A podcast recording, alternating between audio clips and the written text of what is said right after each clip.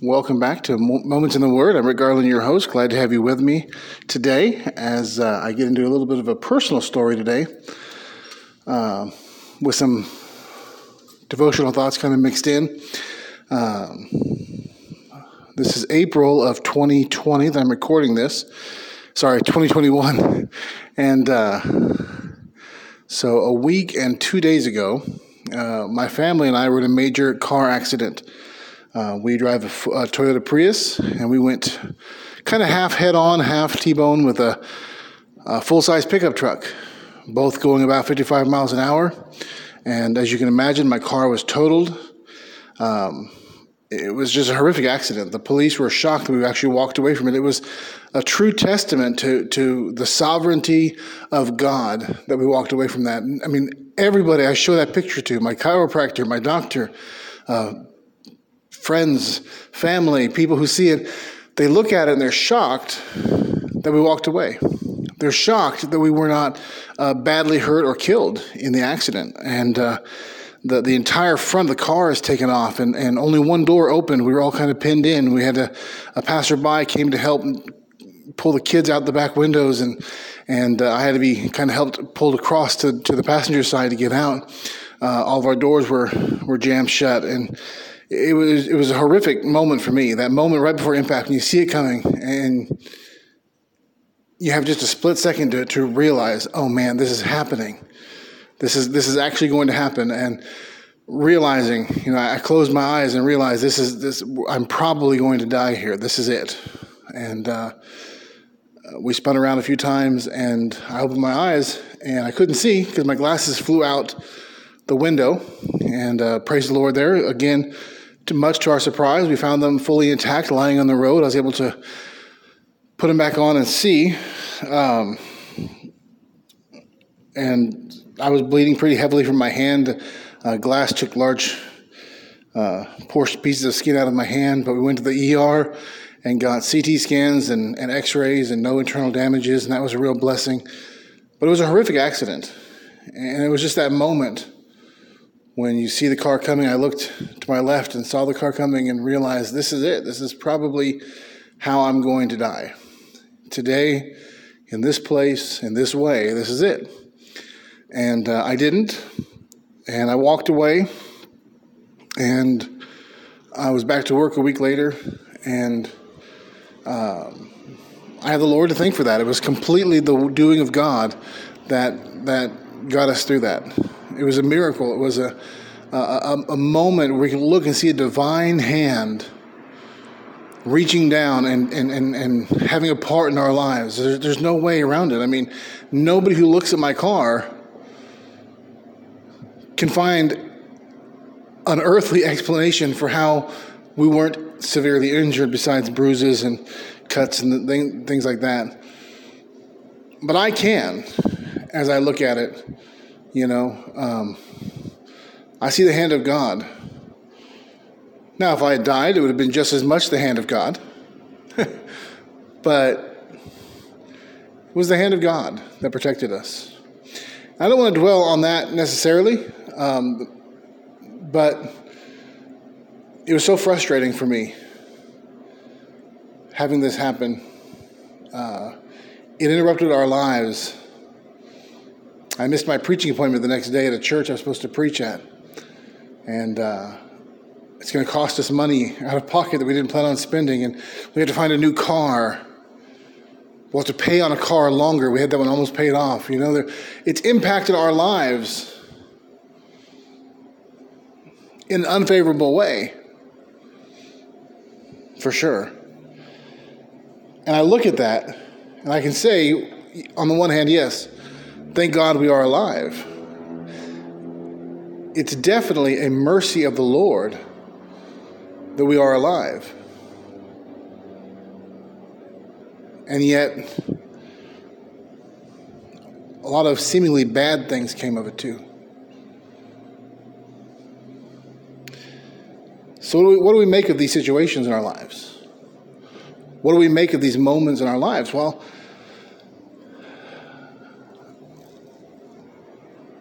Number one, what came to mind that day as we were in the ER emotionally wrecked, physically hurt, my thoughts went to Romans 8 28. I know we all love that verse, don't we? We all know it by heart. All things work together for good to those who love God, to those who are the called according to his purpose. But it's more than a bumper sticker phrase, it's more than a, t shirt phrase. It's true. All things work together for good to those who love God, to those who are the called according to his purpose. I used that when I preached my mom's funeral, and I meant it then. I have since that moment.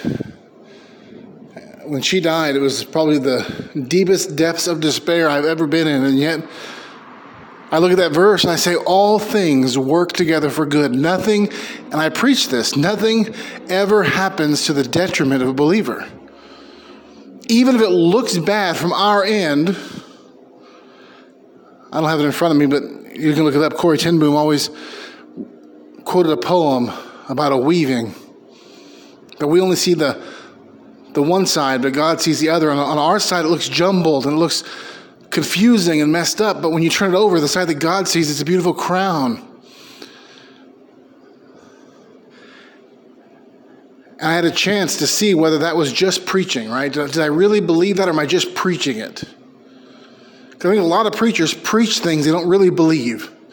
They don't really, in practical application, they don't believe the things that they say. They, they believe it theologically, they believe it with their, with their mind. And I don't want to be that kind of preacher.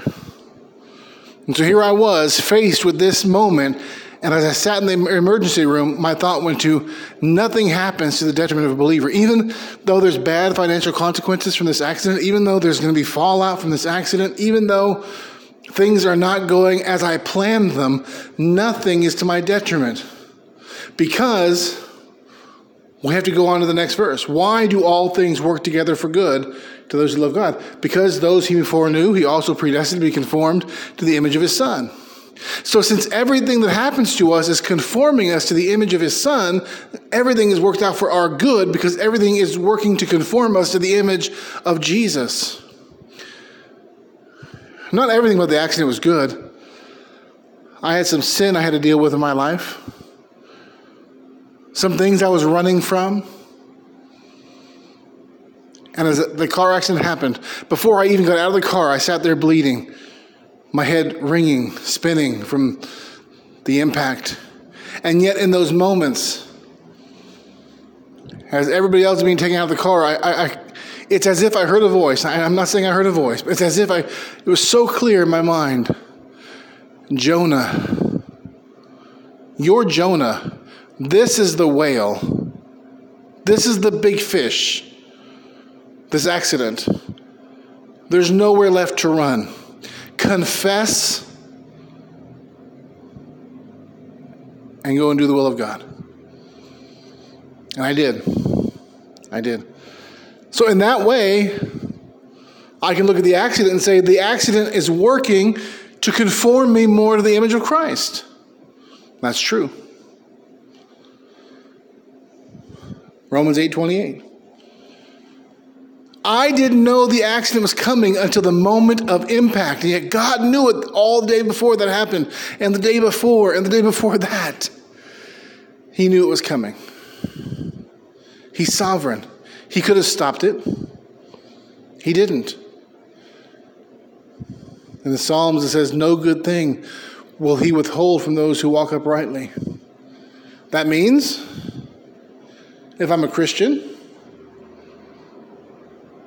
trying to walk uprightly, and I am. I have sin issues I deal with, as all Christians do, but that means nothing that's good will he withhold from me. So if it was good for me to have the accident, I had the accident. If it were good for me not to have the accident, I wouldn't have had the accident.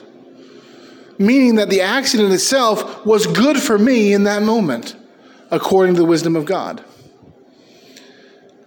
And so we trust him. So we trust Him. So we lean on Him. So we rely upon His wisdom Do we really rely upon God to say that what He wants for us is best? Then I have to look at this accident and say, and I did. The night, that night I walked outside of the emergency room. I stood there and looked at the skies and I said, Thank you for this accident. Because we're, we're to give thanks for everything the Bible says.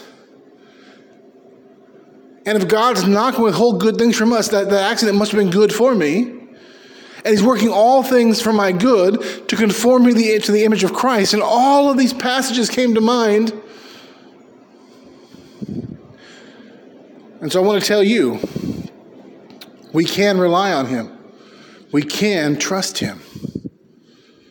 But what if, what if his plan brings us suffering, pain, loss, financial burden? Or possibly, if the accident had gone just a little bit differently, my death, the death of my family. Well, that's the question, doesn't it? That's the question. Do we really believe that He's wise and loving and that He has our best at heart? If we do, then whatever comes to us, we say, Thank you. Thank you Lord. even when we don't see the purpose of the time. I was listening to the Elisabeth Elliot podcast recently a lot, and she said, We never need to know God's reasons. I love that. So even when we don't know the reasons, we trust and we say, Thank you. I don't know all the reasons for the accident. I know some of the reasons. I know my Jonah moment was a reason. I don't know if that was the only one or not.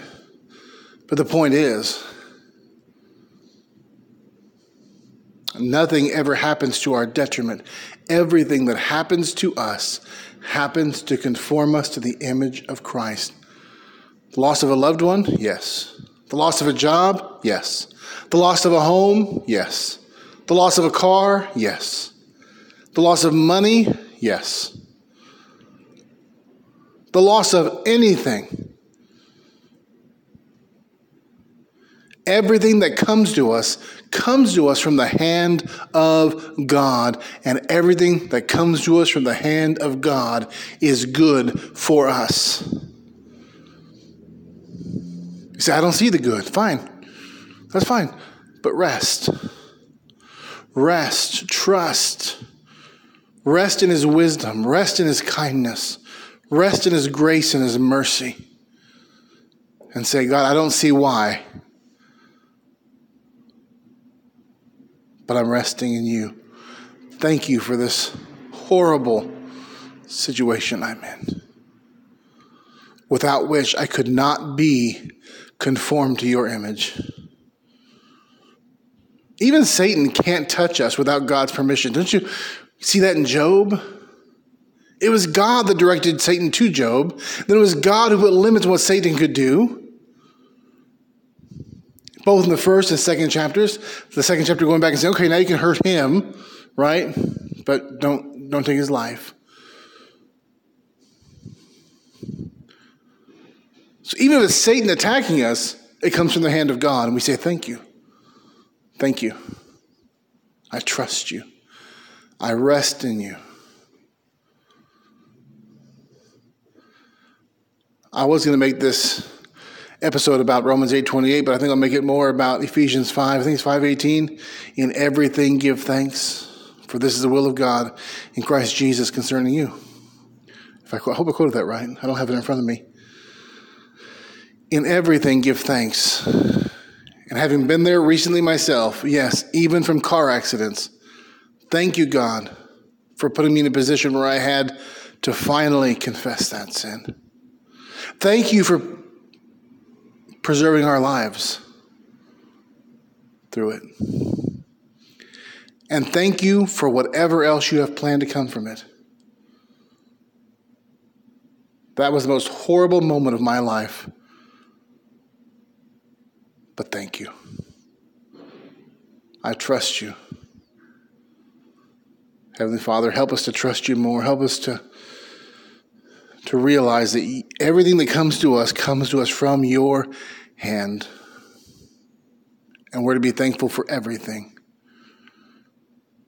Whether we're getting a job or losing it, buying a house or losing it, marrying a spouse or burying a spouse, having a child or burying a child, whether we're sick or whether we're well, all comes from you.